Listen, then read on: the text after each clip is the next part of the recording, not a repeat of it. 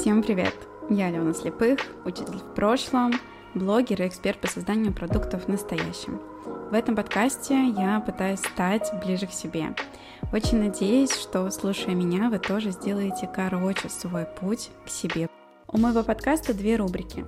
Первая про психологию мышления, в которой я честно делюсь с вами своим опытом психотерапии. В терапии я уже два с половиной года, и я вижу, как это меняет мою жизнь в лучшую сторону. Вторая про деньги и блогинг. В ней я буду рассказывать о том, как развиваться в соцсетях и как в них зарабатывать. Открою вам секрет и расскажу, что весь первый сезон этого подкаста будет из материалов, которые уже выходили на ютубе и нашли там очень много отклика. Надеюсь, мой опыт откликнется и вам здесь. А для того, чтобы следить за тем, что происходит в моменте, приходите в мой телеграм-канал. Ссылка на него будет в описании к этому выпуску. Я после психолога. Знаете, сегодня была такая тема сессии, приятная, наверное. Мы говорили о подарках. О подарках, о том, какой ты должна быть, чтобы тебе дарили подарки. Вот эта формулировка, какой я должна быть, чтобы мне дарили подарки, она меня преследовала всю жизнь, потому что мне никогда не дарили дорогие подарки. Мне никогда не дарили цветы, ну так, знаете, какие-то разовые истории. Мне никогда не дарили айфоны, а, ничего мне никогда не дарили. И я думала, что со мной что-то не так, что я делаю недостаточно, что я недостаточно хорошая женщина, что я ну, про просто чего-то во мне нету такого, что есть тех женщинах, которым дарят подарки. И я думаю, что если вы это смотрите, то, скорее всего, у вас хотя бы раз в жизни, ну, закрадывалась такая мысль, почему мне не дарят подарки? Перед тем, как я начну рассказывать, что у меня было сегодня на сессии, мне очень хочется вас поблагодарить за а, такой безумно сильный отклик и интерес к терапии. Мне безумно важно то, что я показываю вам, что терапия — это окей. И мне очень нравится то, что вы перенимаете от меня, что терапия — это не единичная, не разовая консультация, и все у вас там случится. Нет, я в терапии два года. И именно регулярность помогает мне э, действительно видеть изменения, замечать и, ну, и менять жизнь соответственно. Сегодня я начала сессию с того, что я рассказала, что мне молодой человек подарил очень дорогой букет. Мне никогда не дарили таких цветов, мне никогда не дарили э, таких дорогих букетов. Предыстория этого подарка. Мы сидели, завтракали в кафе, и там был вид на очень дорогой цветочный салон. И он говорит, кстати, ты знаешь, что это вообще безумно дорогой цветочный салон? Тут букеты по 15 тысяч стоят. Там ему друг рассказывал. И я вообще абсолютно без задней мысли поворачиваюсь и говорю, хочу. Мы посмеялись, что вот квартира за 18 миллионов, букет за 15 тысяч, все хочу. Посмеялись, все. А, позавтракали, он проводил нас до вокзала, мы поехали на море, а он пошел домой. Потом он нас встретил, мы гуляли, пришли домой, и когда мы подходили к дому, он говорит, тебя, кстати, там кое-что ждет дома. Я не знаю, тебе понравится или нет, но тебя кое-что ждет. И я захожу домой, и смотрю, а на столе стоит букет. Букет красивых пионов. Мне пришлось их разделить на две вазы. Понимаете? Вот такой гигантский букет этих пионов. Дорогучих пионов. Моя первая мысль была охуеть. Вау, это что, мне? Это мое? Это правда? Это правда мне? Все эти цветы мне? Я, знаете, словила себя на чувстве тут же, сразу же, что вот вслед, знаете, за вот, это, за вот этим вот восторгом, э, восторгом, абсолютным счастьем и вообще безумной благодарностью за, за такие приятные эмоции ко мне пришли чувства, надо что-то сделать теперь, понимаете? Надо сейчас пойти приготовить первый, второй, третий компот. Блин, на кухне грязно, надо срочно убраться. Надо запустить пылесос, чтобы было чисто. То есть нужно а, стать какой-то еще круче, еще лучше, чтобы, потому что мне же подарили подарок. И когда я себя поймала на этих мыслях, что я теперь должна что-то сделать. Ну, э, знаете, я посчитала, я посчитала, сколько это примерно стоит. Э, в таких салонах один пион стоит примерно рублей 800. То есть 7-8 тысяч он заплатил за этот букет. И я такая подумала, блядь, охуеть. столько денег на меня, на цветы. А, во-первых, включилась вот эта родительская часть, знаете, которая мне говорит, что, блин, да это два раза в магазин сходить, да это вот можно было тогда лучше что-нибудь полезное купить, а, там, не знаю, вот я костюм себе льняной заказала, надо было, чтобы он его лучше оплатил. Это был бы подарок на дольше, чем цветы. Но но это он захотел сделать этот подарок. Я ему ни слова не сказала про то, сколько это стоит, и про то, что это дорого, про то, что это ужасно. Больше мне, пожалуйста, такого не делай. Это вот была первая мысль. А вторая мысль пришла вот как раз-таки о том, что мне теперь надо что-то сделать. Мне теперь надо что-то сделать, мне нужно а, быть теперь овер и знаете, и я думаю, многие из вас постоянно сталкиваются с этой мыслью, когда для вас делают что-то хорошее, и вам кажется, что вы теперь им, им еще и должны. И поэтому очень часто мы или вообще не знаем, как реагировать на подарки, потому что у нас есть чувство, что ага, я теперь ему вообще все должна, либо у нас есть чувство, что ну, это не нам вообще, нет, я этого не достойна, мне это, пожалуйста, не надо. Или сразу есть чувство, а, что теперь я должна что-то делать. И насколько я поняла, откуда это чувство у меня, оно, знаете, вот из детства, когда нам говорят, что я тебе куплю эту там игрушку, ты себя хорошо веди. И когда тебе покупают эту игрушку, ты себя хорошо вел, да, ты ее заслужил. То есть нужно было подождать, нужно было что-то сделать, нужно было закончить школу на пятерке, нужно было там себя хорошо вести. Да даже, знаете, Дед Мороз принесет подарки, если ты будешь себя хорошо вести только при каком-то условии. Не просто потому, что ты есть, ты ребенок, и сейчас праздник, и ты заслуживаешь подарка просто потому, что ты есть, а ты заслуживаешь подарка только если ты себя хорошо вел. То есть должна быть какая-то причина для подарка. И если тебе кажется, что причины для подарка нет, то ты обязательно должен теперь его заслужить постфактум. Смотри, я делаю вот это, смотри, ты мне подарил подарок, я делаю вот это. Ты мне подарил подарок, я делаю вот это. Ты мне, пожалуйста, еще дари подарки, потому что я делаю вот это, вот это и вот это. И тогда мы перестаем быть собой. И я себя, знаете, я прям когда эту мысль поймала в голове, что, блин, я хочу что-то сделать, я хочу сделать что-то для того, чтобы ну, он увидел, что он мне не просто так подарил, а потом я думаю, он мне подарил это просто так. Он подарил цветы просто потому, что я есть, просто потому, что ему захотелось сделать мне приятное, просто потому, что он захотел вызвать у меня эти эмоции. И я ему за это ничего не должна. Я пошла заниматься цветами, постоянно ими восторгаюсь, какие они красивые, как они вкусно пахнут. А потом, конечно же, все там, вот сколько, три дня назад он мне их подарил, все эти три дня, каждый раз, когда я их вижу, он слышит огромные слова благодарности, потому что эти пионы, они просто раскрываются до каких-то вообще невообразимых э, размеров. Они безумно красивые. Я вообще в полнейшем восторге от этих цветов. И, конечно, молодой человек это все слышит, он э, все это берет себе, да, то есть ему будет потом приятно еще больше подарить мне подарок. Но тут очень важно вот в этом чувстве, да, что да я тебе ничего не должна. В этом чувстве э, не застрять и делать из желания что-то сделать, из благодарности, из ответных вот этих чувств, которые возникли. Потому что когда вам дарят подарок, вы все равно начинаете мужчину любить чуточку больше.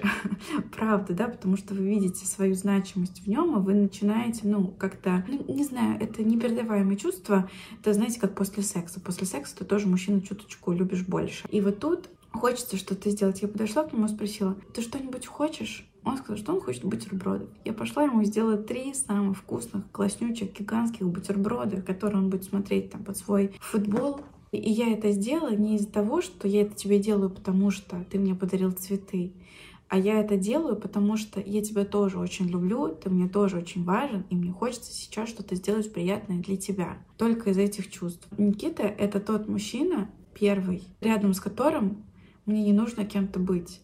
То есть он меня любит, просто потому что я есть. Мне не нужно себя как-то хорошо вести, чтобы он меня любил. Мне не нужно следить за тем, чтобы я не истерила, не плакала, не орала, чтобы он меня любил. Я не ору, у меня ну, не такой темперамент, но я очень часто рыдаю, я очень ярко проявляю свои эмоции, я очень могу громко посмеяться, я очень могу резко заплакать, и он это все умеет выдерживать. И для него того, что я там где-нибудь на улице разрыдаюсь, я хуже не стану. И любить меня тоже от этого не перестанут. И рядом с ним у меня нет чувства, что мне нужно какой-то быть чтобы меня любили и чтобы со мной рядом оставались. А раньше у меня всегда было это чувство, раньше у меня всегда было чувство, что ну раз меня выбрали, я теперь должна быть идеальной. Я должна узнать все, что он хочет и не хочет, и должна всему этому соответствовать. А если я не соответствую, то меня бросят. И сейчас, благодаря той же самой терапии, у меня нет этих чувств. Я вырастила в себе чувство за два года терапии того, что меня достаточно. Меня достаточно, чтобы меня любили. Уже просто потому, что я есть. Чтобы меня выбрали, меня достаточно, понимаете? То есть не нужно быть кем-то, не нужно притворяться, не нужно себя ломать, идти через свои принципы, лишь бы не быть одной. Не нужно себя перекраивать и подстраиваться под другое мнение человека, лишь бы тебя не перестали любить. Потому что когда человек не знает, какой вы есть на самом деле, он вас и не может полюбить настоящего. Если вы ему предъявляетесь с самого начала своей идеальнейшей версии, которой вы по факту, скорее всего, и не являетесь, вас не полюбят по-настоящему, потому что полюбят вот эту вот оболочку, и тогда у человека потом, даже если это адекватный человек, он спросит, а почему, почему, почему вы так? Ты же говорила вот это, почему ты сейчас говоришь по-другому? И очень важно сразу на самых начальных этапах предъявлять себя настоящую. Но вот эту себя настоящую и умение себя принять и предъявить, это, конечно, а, стоит большой работы, это большой труд, это, правда, очень много времени а, мне понадобилось в терапии, Два года. Вот сейчас в июне будет два года, как я хожу в терапию. Представляете? Это не первый дорогой подарок, который мне дарит Никита. Он мне подарил ноутбук. Он мне подарил MacBook э, за 130 тысяч. И для меня, ну, это вообще до сих пор самый дорогой подарок в моей жизни.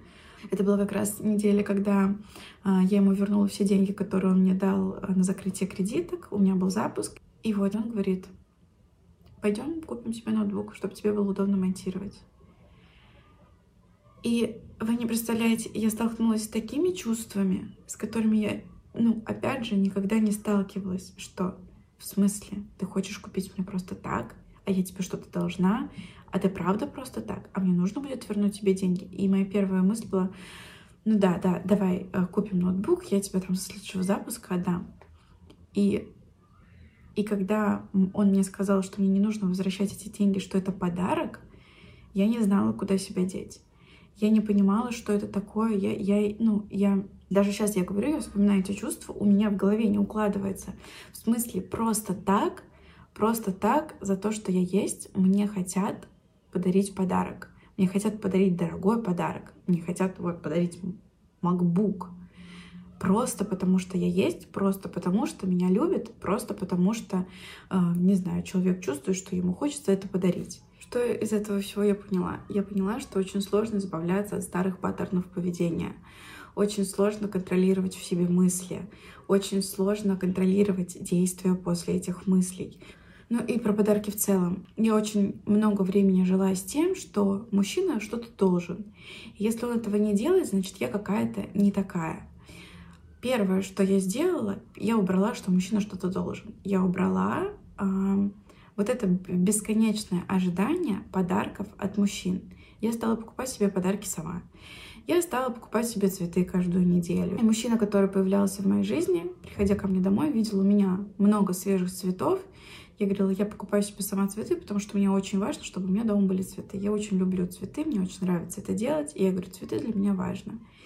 И тут мужчина сам делает выбор, будет он мне покупать цветы или нет. И дело не в вас, девушки, дело точно не в вас, вы не какая-то такая, просто есть мужчина, который хочет дарить женщинам цветы, есть мужчина, который не хочет дарить женщинам цветы. Вот и все. И когда вы начинаете строить отношения с мужчиной, который хочет вас радовать, который вас действительно любит, который э, не ждет от вас что-то взамен, и который не, не мечтает о том, что вы будете для него вот такая идеальная, подходить вот в эти его рамки, которые он придумал, он будет вас с большим удовольствием радовать. И предвещаю все эти э, споры и склоки о том, что должен мужчина дарить цветы и подарки или не должен, А, конечно, никто никому ничего не должен. И я считаю, что в паре должно быть абсолютное, а, ну, равномерное распределение вот этой любви, заботы, подарков. А, и, и вы тоже должны много для него делать. И он тоже для, для вас должен много всего делать. Но в самом начале отношений я прям очень рекомендую сделать вот эту практику, выписать пять языков любви, и чтобы каждый их расставил в самом важном порядке. Для меня Э, первое — это время, второе — это тактильность, третье — это подарки, четвертое — слова благодарности и на пятом месте помощь. У Никиты слова благодарности на первом месте, потом время, тактильность, помощь и, и подарки на последнем месте. И то есть я, зная, что ему очень важны слова благодарности, я ему этих слов благодарности даю сполна он от меня слышит очень много благодарности, потому что я знаю, что для него это важно. Он знает, что для меня важны подарки, он мне дарит подарки. Я знаю, что ему а, важно время, которое я с ним провожу, я качественно провожу с ним время. То есть если там, вечером, да, после 19 все, он не работает, и я не работаю, то я провожу это время качественно, я убираю телефон, я стараюсь не влазить, или, или я всегда у него спрашиваю, тебе окей, если я сейчас Э, в телефоне. Ничего, что я сейчас в телефоне. То есть э, это всегда обоюдно в наших отношениях э, внимание, уважение и, ну, и любовь. Это все в равных степенях распределено на обоих. Самое главное, что мне хочется вам сказать, дорогие девушки, в большей части это послание для вас, что вы не должны быть какой-то, чтобы вас любили. Вы не должны делать что-то овер, чтобы вам дарили подарки. Вы не должны ущемлять свои желания настоящие, чтобы вам дарили подарки. Вы не должны контролировать свои эмоции, чтобы вас любили и выбирали. Вы можете быть собой на сто процентов. И вы сто процентов найдете мужчину, который вас такую примет, но только при том условии, если вы настоящая с ним сразу и познакомитесь. И как я уже говорила, что вот эту себя настоящую узнать, понять, принять, присвоить, увидеть, какая вы есть, вы сделать из себя настоящей свою уже опору можно в, в терапии. И это, это лучше, что вы сможете для себя сделать, когда вы будете знать, что вас достаточно.